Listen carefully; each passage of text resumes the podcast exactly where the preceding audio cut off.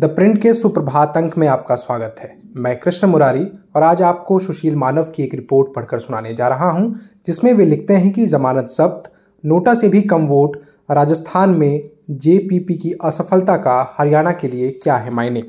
लोकसभा चुनाव से पहले राजस्थान विधानसभा चुनाव में अपने उम्मीदवार उतारकर हरियाणा में सहयोगी भारतीय जनता पार्टी पर दबाव बनाने के उप मुख्यमंत्री दुष्यंत सिंह चौटाला की कोशिश विफल साबित हुई है। क्योंकि राज्य में उनकी जननायक जनता पार्टी की सभी 19 सीटों पर जमानत जब्त हो गई है। पार्टी को मिला शून्य दशमलव एक चार प्रतिशत वोट शेयर, नोटा के शून्य दशमलव नौ छः प्रतिशत से भी कम है। चौटाला, हरियाणा में अपने सहयोगी दल से एक या दो सीटें पाने के लिए उत्सुक हैं, जहाँ 2019 के लोकसभा चुनाव में भाजपा ने सभी सीटों पर कब्जा कर लिया था। भाजपा ने किसी भी सीट को छोड़ने में कोई दिलचस्पी नहीं दिखाई है। वहीं केंद्रीय गृह मंत्री अमित शाह ने पार्टी कार्यकर्ताओं से सभी दस चुनावी क्षेत्र को जीतने का आह्वान किया। जननायक जनता पार्टी ने राजस्थान विधानसभा चुनाव इस दावे के साथ लड़ा था कि पार्टी विधानसभा की चाबी अपने हाथ में लेकर हरियाणा में किंग मेकर के रूप में उभरेगी। संसदीय चुनावों में छः महीने से भी कम समय अब बचा है और अगले साल अक्टूबर में हरियाणा में विधानसभा के चुनाव भी होने हैं। राजनीतिक विश्लेषक और विपक्षी दल यह दिलचस्पी से देख रहे थे कि राजस्थान में दुष्यंत चौटाला का प्रदर्शन भाजपा के साथ उनके समीकरणों को कैसे प्रभावित करेगा। जबकि राजनीतिक विश्लेषकों का कहना है कि राजस्थान के फैसले का निश्चित रूप से हरियाणा में जेजेपी पर असर पड़ेगा। खुद चौटाला ने अगले साल पार्टी की संभावनाओं के बारे में विश्वास जताया है। अन्य राजनीतिक दलों में भाजपा को राजस्थान में इकतालीस दशमलव छः नौ प्रतिशत वोट मिले, जबकि कांग्रेस को उनतालीस दशमलव पाँच तीन प्रतिशत और आम आदमी पार्टी को शून्य दशमलव तीन आठ प्रतिशत वोट मिले हैं।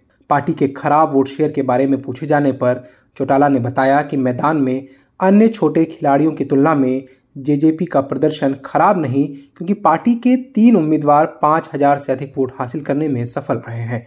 चौटाला ने यह भी बताया कि इन नतीजों का हरियाणा में भाजपा के साथ पार्टी के संबंधों पर असर पड़ने का कोई सवाल ही नहीं है, क्योंकि सबसे पहले मेरी पार्टी ने बड़े पैमाने पर उन सीटों पर चुनाव लड़ा, जहाँ कांग्रेस ताकतवर थी, और दूसरी बात कि एक राजनीतिक दल के रूप में जेजेपी को अपना आधार बढ़ाने की आकांक्षाएँ हैं।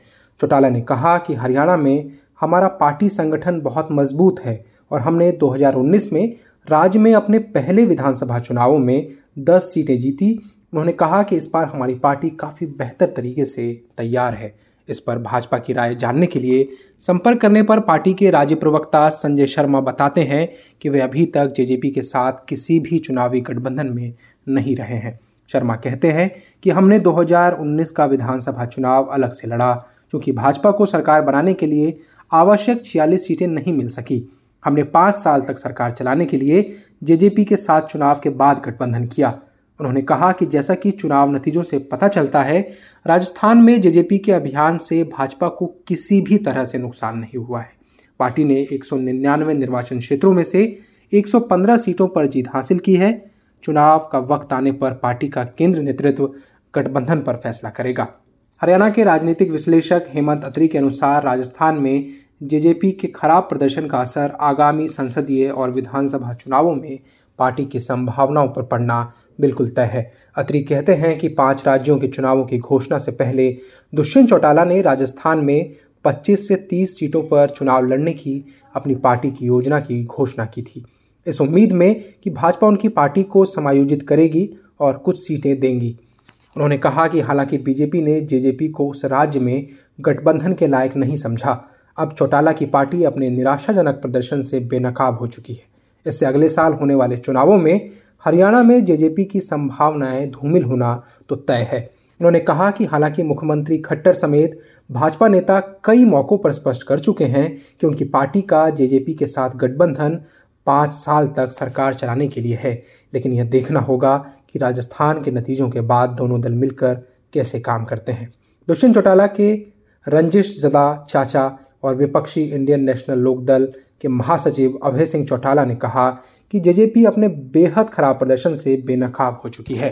उन्होंने कहा कि राजस्थान में जेजेपी के साथ जो हुआ, वो अगले साल हरियाणा में होने वाले संसदीय और विधानसभा चुनावों में दोहराया जाएगा, क्योंकि लोगों का अब जेजेपी नेता से मोह भंग हो चुका है। हालाँकि दुष्यंत चौटाला ने बताया कि वह राजस्थान विधानसभा चुनाव में अपनी पार्टी के प्रदर्शन से बिल्कुल भी निराश नहीं है। टिप्पणी के लिए संपर्क किए जाने पर चौटाला ने यह भी बताया कि 2018 में गठित जेजेपी द्वारा हरियाणा के बाहर यह पहला चुनाव था। वह कहते हैं कि राजस्थान में हमारा कोई संगठन नहीं था, लेकिन जब से हमने इस साल मई में पृथ्वीराज मील को अपनी पार्टी की राजस्थान इकाई का अध्यक्ष नियुक्त किया, कई राजनीतिक नेता पार्टी में शामिल हुए हैं और हम उस राज्य में अपना संगठन बनाने में सक्षम हो पाए हैं। उन्होंने कहा कि अब जब हम राजस्थान में अपना अगला चुनाव लड़ेंगे तो हमें राज्य भर में हमारी पार्टी इकाइयों का लाभ मिलेगा।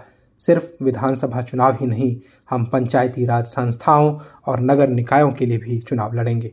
द प्रिंट के सुप्रभात अंक को सुनने के लिए आपका बहुत बहुत शुक्रिया।